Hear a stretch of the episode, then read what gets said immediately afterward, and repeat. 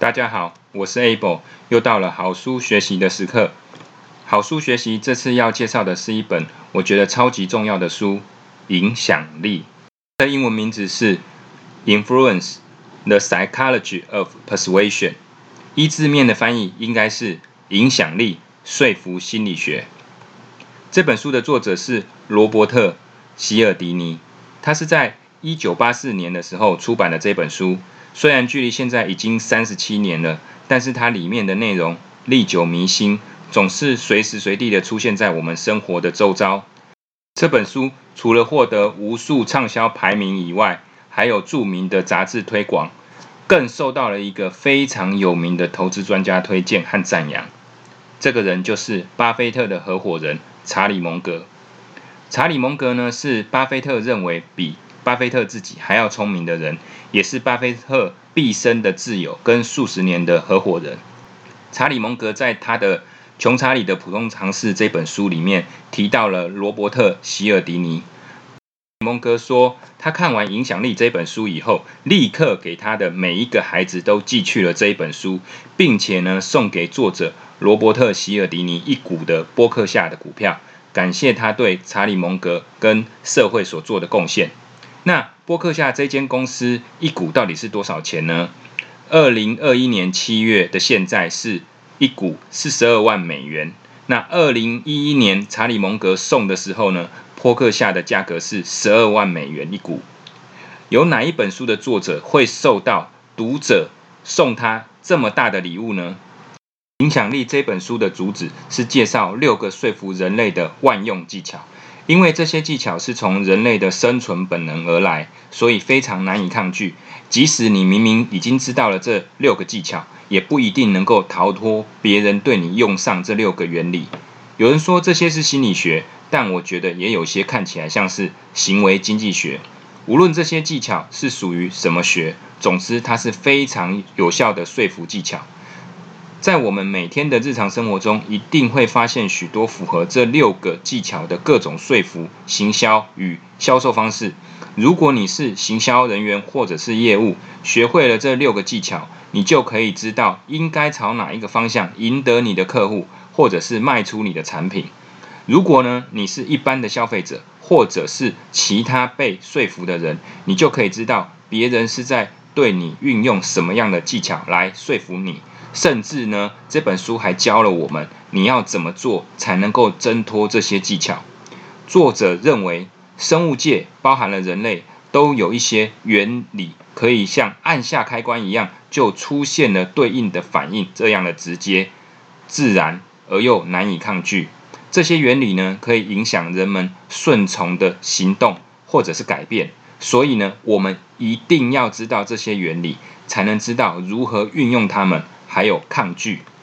接下来我就要来介绍这六个技巧。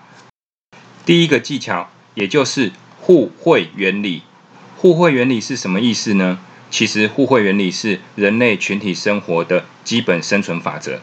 在远古时代，弱小的人类为了要生存，必须得群居生活。那目的是为了互相帮助，抵御恶劣的环境和野兽。你也可以说。物竞天择下，喜欢离群所居的人类就很容易遇到各种意外，没有办法存活下来。所以在我们现存人类的基因里面，都有互相帮助的因子存在血液里。因此，当人们受到别人恩惠的时候，总是无法忘记，而且会想办法回馈对方。这就是互惠原理。作者曾经提到，心理学家有做过一个实验。有两组受测的人呢，总共四个人，他们来为艺术品做一个评分。第一组受测的人，其中一个人出去外面买可乐的时候呢，他回来会顺便带一瓶给另外的一个人喝。那第二组受测者呢，受测的人呢，外出以后回来没有带可乐。两组人马的外出者在打完分数后呢，皆要求另外一个没有外出的人帮忙购买大概。八块钱的抽奖彩券，好让这个人呢可以得到业绩奖金。那结果是有喝到可乐的人更愿意帮忙购买彩券，而且平均购买的数量呢是另外一组没有喝可乐的人的两倍。为什么呢？因为知恩图报是人性的本能，所以最常见的商业手法就是运用很多的试用品和小赠品。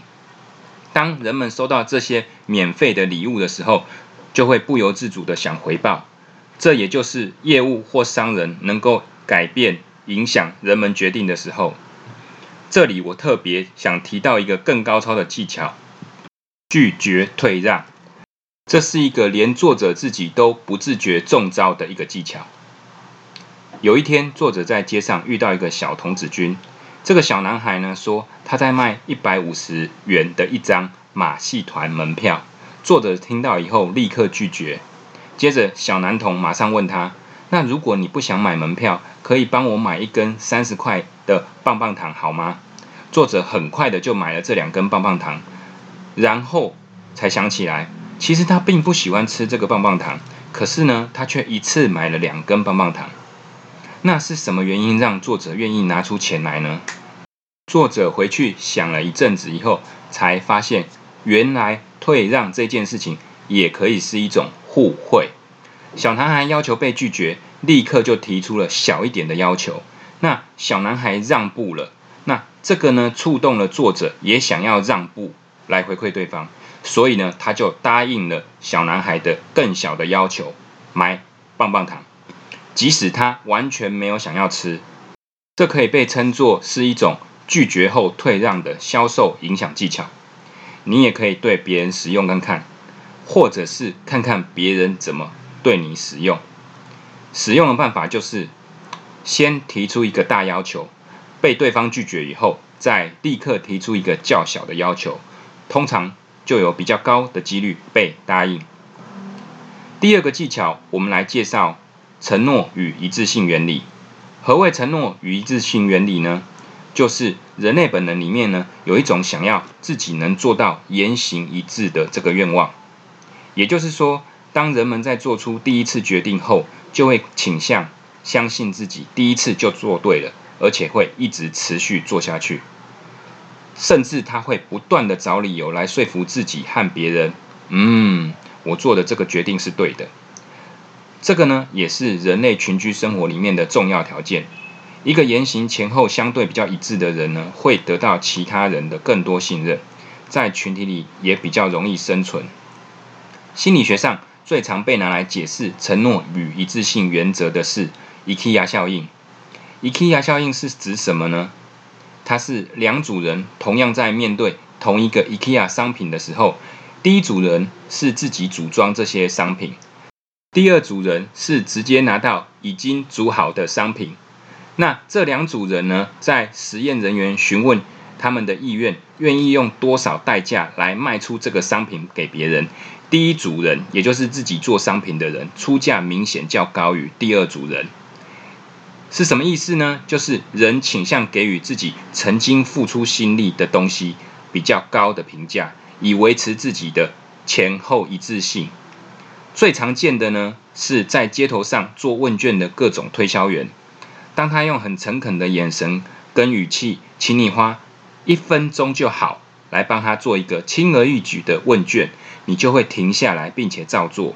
那你在这个时候已经进入了承诺与一致性原理的魔力里面。相对于叫其他不愿意停下来的路人。你呢就会比较有机会去购买他接下来在做完问卷后要跟你销售的商品。简单来说，从轻而易举的小要求开始，慢慢就能取得比较大的要求。为什么呢？因为人想要让自己做到前后言行一致。我常常举一个简单而又常见的例子，就是当你看到电视上。有大排长龙的新餐厅或美食小吃时，记者去采访正在排队的消费者，甚至采访排了很久以后才吃到这个美食的消费者。记者问好不好吃的时候，消费者回答好吃的几率远高于不好吃。原因可能不只是因为它本来就真的很好吃，而是因为回答好吃这件事跟。排队很久才吃到这一件事，是两个前后一致的行为。第三个我要介绍的技巧是社会认同原理。社会认同呢，也是基于我们人类生存于群体里面会用到的一个原理。我们呢会倾向跟大部分的人做一样的决策，因为我们相信群体决策的方向会比我们个人正确。作者一开始就举了一个罐头笑声的例子，他的意思是说，其实有很多喜剧节目并不好笑，甚至是没有内容。可是呢，电视台放了搭配的罐头笑声以后，观众呢就会像书上一开始就提到了，按了某个键以后，就会有对应的行为开始跟着笑，即使是不好笑或者是没有内容的节目，还是会跟着笑。那这个呢，就是社会认同，俗称。从众，罐头笑声呢是非常简单粗暴但却有用的用法。即使呢少数了解节目制作的人呢嗤之以鼻，可是呢都会非常的有效。我说书的时候呢讲到这个原理，都会提到另外一个更真实有趣的例子，就是有一天呢我走在松江路靠近行天宫的地方。我看到远远有一排人，不知道在买什么东西，排了好长一列。有一个妇人呢，从我身后呢，快步的往前走去，接在那一个队伍的最后面。过了几秒钟呢，他就问排在他前面的那个小姐：“你们在排什么啊？”我刚好因为路过，而且离排队的队伍蛮近的，所以我把整个过程看得很清楚，也听到了这一段话。这个妇人呢，不知道前面在排队做什么，就跟着站在队伍的后面。他可能在想，这一定是个好东西，所以才会这么多人排队。这就是社会认同原理。社会认同原理在对方的状况跟我们自己的状况相似的时候，资讯不完整的时候，有时间压力的时候，能够发挥更明显、强烈的影响作用。最强烈的一个。状况就是在销售场合里面安排几个暗装，然后说哇这个产品好棒哦，然后这些暗装纷纷的说，哎我决定买了，这个太好了，太便宜了。那在我们资讯有限又时间的急迫下，我们会倾向看别人做什么决定就跟着做什么决定。自从学到这个原理以后，我就常常会怀疑餐厅里的菜单上面总是有最受欢迎标示的招牌菜。到底是真的最受欢迎的菜，还是它只是一个引导大家去选购这道菜的一个标示？事实上呢，它这一道菜可能是库存最多、最好制作，或者是毛利最高的菜。第四个技巧我要讲的是喜好原理。喜好原理的意思是我们较容易接受喜欢的人或者是认识的人提出的请求。有一点像是爱屋及乌的意思。最常见的用法就是用明星来代言商品，那明星的粉丝就会因为本来我就喜欢这个明星，而快速的喜欢上明星代言的商品。至于商品本身如何，相对来说就没有那么重要。影响力这本书提到，让别人喜欢你的理由有外表魅力、相似性、接触与合作、条件反射与关联。只要能运用这四个原则，让别人喜欢你以后，你对他们的说服力或影响力就会大幅提升，非常多。外表魅力高的人呢，会让他人有月运效应的感受，别人也会觉得他其他地方都比较好，比较正确，有正面的效果，所以也比较容易得到帮助，而且能够影响别人。相似性呢，则是因为人们喜欢和自己相似的人。比如说，我们华人最常提到的五同：同宗、同乡、同学、同跑跟同事。只要你能跟别人说我和你之间有这五同，那你们两个人之间的距离就会瞬间的拉近，也就会提高了两个人的互相喜好度。接触与合作这一点呢，也有心理学的成分，就像是单纯曝光效应这样子。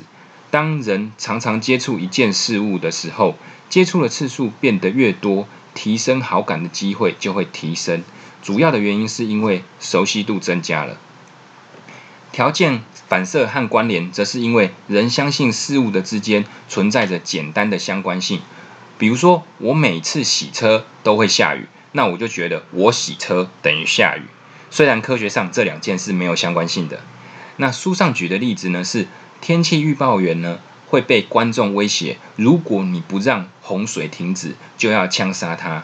因为观众把天气预报员的播报和洪水的发生画上了等号。所以，如果你要增加说服力的话，你可以让对方每次接触到你的时候，都会伴随着一个好状况，比如说都是好天气，都一起吃好吃的食物。会看到好看的外表，还有闻到好闻的味道，听到好听的音乐等等等，这样对方就会把你跟好的状况连接在一起，也增加对你的好感，并且对你所说的话提高了信任度。第五个要介绍的是权威原理，这个原理有一个非常有名的心理学实验，叫米尔格伦电极实验。简单来说，人们会服从权威指令去做事情，即使这是伤害他人的行为。因为人类社会里面呢有多层次的权威体制，我们必须要适应跟服从才能够生存在社会上。所以呢，这导致我们有盲目服从权威的倾向。因此，我们特别容易相信医生、老师、律师或者是各种专业领袖讲的话，而这也是各种商业广告喜欢找专业权威或。看起来有专业权威感的人来代言的原因，因为呢，我们总是比较容易相信看起来有权威的人。那权威可以从哪三方面来展现呢？第一个是头衔，第二个是衣着，第三个是身份象征。头衔，比如说你的名片上印着某某公司副总；衣着，比如说你身穿白色的医师袍。身份象征，比如说你开着昂贵的名车，都可以让你看起来更有权威感，别人也比较容易相信你。总括来说，开着名贵的跑车，穿着西装笔挺的外套，拿出一张某某公司副总的名片，就具备了容易说服他人的权威感。所以，这些招数也是诈骗分子惯用的手法。第六个我们要介绍的技巧是。稀有性原理，这也是本书最后一个技巧。我个人认为，稀有性是商业行销中必定会出现的元素，也是就算你了解了以后，还是不太能抗拒的元素。一言以蔽之，物以稀为贵。只要你能够告诉大家这个东西很稀少，莫名的就可以让大家提高对事物的评价，并且开始想要抢着去得到它。作者认为。失去某件事物的想法，比获得某件好事物的渴望更能够激发人们的动力去实践。也就是，人们普遍对潜在的损失较潜在的利益更重视。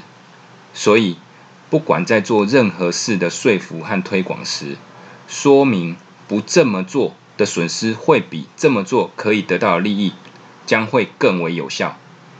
常见的稀有性。原理的做法就是跟客户说，时间有限，数量有限，特定状况。举一个例子来说，比如说销售人员跟你说，这个产品只有今天特价，这个产品剩下最后这一个，这个产品只有会员能够买到，听起来是不是非常容易让你中招的一种销售说法呢？好的，以上就是。影响力这本书介绍的六种原理，不知道你听到这里觉得如何呢？本书是在一九八四年出版，距今已经接近四十年。我认为这本书堪称是行销和销售理论的先驱。这六个原理呢，也每天无时无刻的出现在我们的生活里面。只要牵涉到有关影响他人、改变想法或者是决定的时候，都能够用上这六个原理。最重要的是，你也可以知道别人正在对我们运用这六个原理，那你就可以减少行为和决策的错误。希望你会喜欢和好好的咀嚼今天的这本好书。好书学习，我们下次见。